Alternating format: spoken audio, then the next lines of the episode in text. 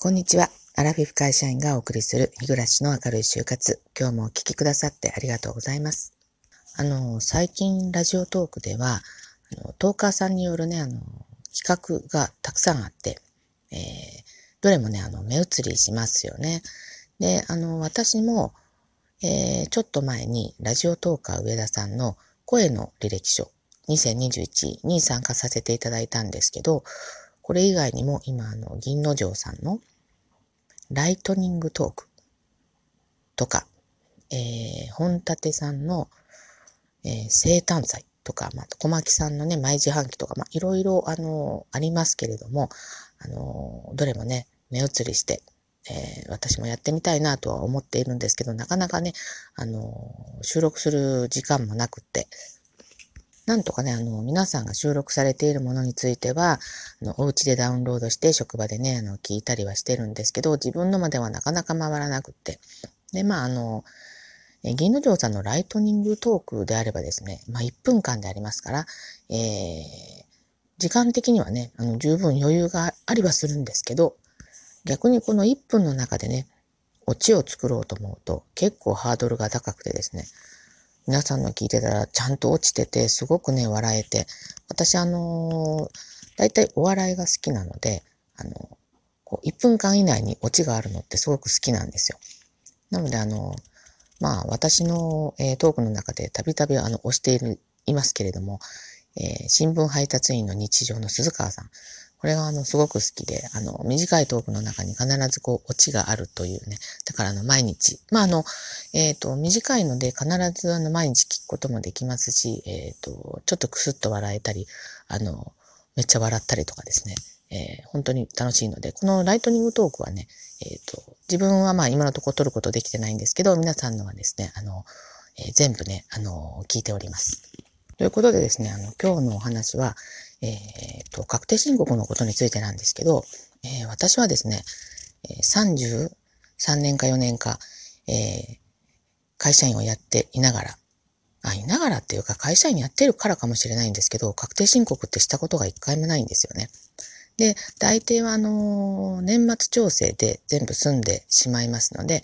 あの、住宅ローンね、あの、あった時も、あの、住宅取得控除なんかも年末調整でできましたし、あの、あれ、医療費控除っていうのは、あの、年末調整でできないので、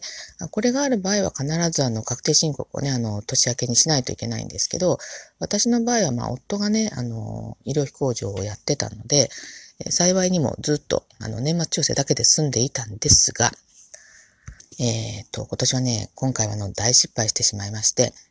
これはね、ちょっともうなんか人のせいにしたいなっていうのはあるんですが、あの、例のふるさと納税ありますよね。で、ふるさと納税は、あの、えー、この制度がね、あの、開始した当初は、なんかこう、制度が難しかったり、なんか多分確定申告しないといけなかったんだと思うんですよね。えー、ですが、あの、えっ、ー、と、それから何年かして、あの、ワンストップ制度っていうのができてですね、えー、自治体5、5自治体ですね、5つの自治体までの寄付であれば、えー、ワンストップの申請書をですね、えー、送ればですね、えー、まあ、確定申告をしなくても済むっていう、あの、とってもね、あの、便利な制度がありまして、えー、私はね、それに乗っかってまして、で、あの、毎年ですね、5つの自治体に何とか収めてですね、なあの欲しい返礼品があっても、その今まで、えー、寄付をしてきた5つの団体の中で、自治体の中で、えー、なんとかこうやりくりしてやってたんですけど、今回、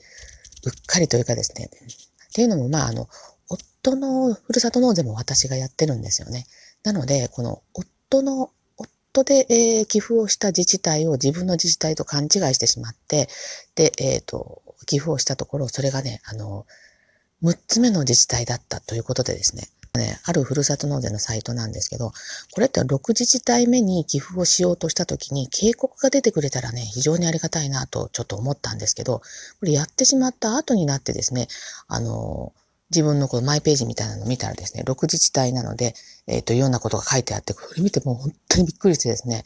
もう目の前が真っ暗になって、私は税金のことものすごく苦手なんですよ。だからこの確定申告って、もう聞いただけでですね、あ、もう、ちょっとこれお金捨てちゃったかなと思うぐらいですね、あの、落ち込みまして。で、しかも私はこのワンストップ申請書を、えー、寄付した自治体にあの送る際にですね、返信する際に、えー、全部、あの、普通郵便に特定記録、あの、160円分をね、つけて送ってるんですよ。なので、えー、結構経費もかかってるわけですよね。あの、やっぱりちゃんと届いてないと、えー、こう、あの、控除をしてもらえないのでですね。で、えっ、ー、と、それを、あの、まあ、送ったのがちゃんと確認取れるように普通郵便ではなくそういう特定記録つけてやってたのですが、えー、結局それがパーになったということでですね、私はまた確定申告に行かないといけなくなりました。で、あのー、最近はですね、ここ2、3年ですかね、えー、働き方改革で税務署もですね、行き当たりばったりで行ったんじゃ相談に乗ってくれないらしいんですよ。あらかじめですね、あの、電電話？電話じゃダメって言ったのかな？あらかじめ行って予約を取ってですね、で、えー、また出直すという、えー、まあ、うちの、うちにある税務署は、そんな感じでした。まあでも全国的なものだと思うんですけど、だからですね、もうちょっとどうしようと思ったんですけど、えー、よくよく調べてみたらね、あの、郵便でも大丈夫だということでですね、えー、今年は、あの、郵便でやってみようと思います。まだね、あの、会社の方から厳選徴収票をね、もらってないので、まあ、これをもらってからの話にはなるんですけど、まあ、ちょっと私でね、できるかなと思うんです。こんなにね、あの、えー、50代にもなって、まあ、あの、会社に長く続けていても、あの、厳選徴収法をね、扱うような、あの、部署にね、あの、庶務みたいなことやってたこともあったんですけど、もう離れちゃうと全然わからなくって、この年になってね、初めてやることっていうのはね、本当にこう、どううんでしょう、ドキドキしますよね。まあ、やってしまえばなんてことないんでしょうけど、あの、皆さんもね、ふるさと納税をもしされていて、えワンストップ制度を使っておられる方がおられたら、私のような失敗はしないようにですね、えー、ご注意ください、えー、ちゃんとカウントをしてですね、できればあの、このふるさと納税のね、このサイトの方に、えー、6自治体目の時には、ワンクッション警告が欲しいなと。ちょっと私が使っているサイトがそうなだけで他はそうではないかもしれないんですけど、もうね、あの、寄付履歴とかね、えっ、ー、と、お気に入りとかも入れちゃってるので、わざわざそんなね、あの、えー、サイトをちょっと変更するのもめんどくさいなと、と思ってますので、まあ、引き続き使うこととはしますけれども、なんかちょっとこう、要望書いてみようかなとか、ね、思いました。えー、ということで、えー、今日はですね、あの、お便りと、えー、ギフトをいただいてますので紹介します。昨日ですね、あの、私、えー、しょんぼりしてました。まあ、今日もね、まあ別にその悩みが解決したわけじゃないんですけど、まああの、一日仕事をするとね、まあちょっとあの、気分もね、あの、平常に戻った感じで、まあ悩みは悩みのままで心に抱えておくということではあるんですけれども、まあそんなあの、落ち込んだ、えー、配信をね、えー、昨日したもんで、配信を、したかと思ったらすぐにですね、本当あの、すぐなんですけど、直後に、えー、美味しい棒をね、一本いただきました。あの、多分初めてね、あの、くださった方だと思うんですけど、ピーちゃんさん、美味しい棒一本いただきました。あの、ありがとうございました。あの、とってもね、あの、嬉しかったです。こうやってあの、初めての方がね、えー、聞いてくださってるんだなと思うだけで、あの、励みになります。本当にありがとうございました。えっ、ー、と、これからも聞いてくれたら嬉しいです。そして次はですね、えっ、ー、と、ゆきさんですね。えっ、ー、と、ニュージーランドのね、あの、住んでらっしゃるゆきさんですけど、ゆきさんからの、えっ、と、お便りと、あの、元気の玉をね、いただきました。ありがとうございます。えっ、と、メッセージの方ね、ちょっと紹介させていただきます。えっと、日暮さん、お仕事お疲れ様です。年を取ると色々あります。という話とてもリアルですね。若い頃は切り替え早かったのはもちろんありますが、年を取るにつれてストレス発散するのがどんどん難しくなってきているように感じます。時間的制約はもちろん何かしようと思いながらも疲れてただただぐうたらしてそして自己嫌悪。私の年代の夫婦でもコロナ、えーえー、と自宅勤務で夫と毎日一緒にいなければいけないせいで自分の趣味やゆっくりする時間が満足に取れずストレスを抱えている人ちらほらです。夫婦一緒に楽しめる趣味だったり、一人の時間をえー、お互い尊重し合えるような関係づくり大切ですよね。かっこ、それが難しいのは百も承知ですかっていうことですね。えー、本当に、あの、ゆきさんって、えー、お若いのに、あの、あら、さーって言ってらっしゃいますけど、まだね、20代ですよね、確かね。えー、うちのね、子供たちと大体同年代ですね。え、多分ね、あの、長男より若い。でも、すごくね、あの、お話しされている感じからして、本当にね、しっかりしてらっしゃる。やっぱりあの、外国でね、うん、8年でしたっけ？もう住んでらっしゃったら、あの、やっぱりあの、こう、日本のね、この慣れた環境で、あの、まあ、ある意味ね、こう、のんびりやってる、こう、私たちとはやっぱりね、気概が違うなと、ちょっとね、いつもね、あの、尊敬してます。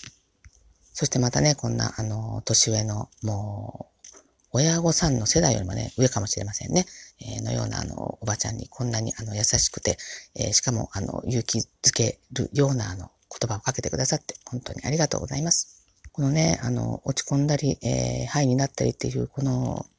感情の起伏がね、激しいのは、これは、ただただ、この、アラフィフであるとかね、更年期とかのせいにしてはね、いけないなと。まあ、これはね、私の問題でもあるんですけれども、自分のね、この気持ちの切り替え、スイッチ、一つでね、どうにでもなることはね、十分わかってるんですよね。えただね、このラジオトークの場所って結構みんなね、あの、温かいですよね。あの、こうやってね、あの、優しい言葉がけをどなたかがね、あの、してくださることに、こう、内心期待をしてて私もね、弱音を吐いてるんじゃないかなというところはありますけれども、今後はね、あの、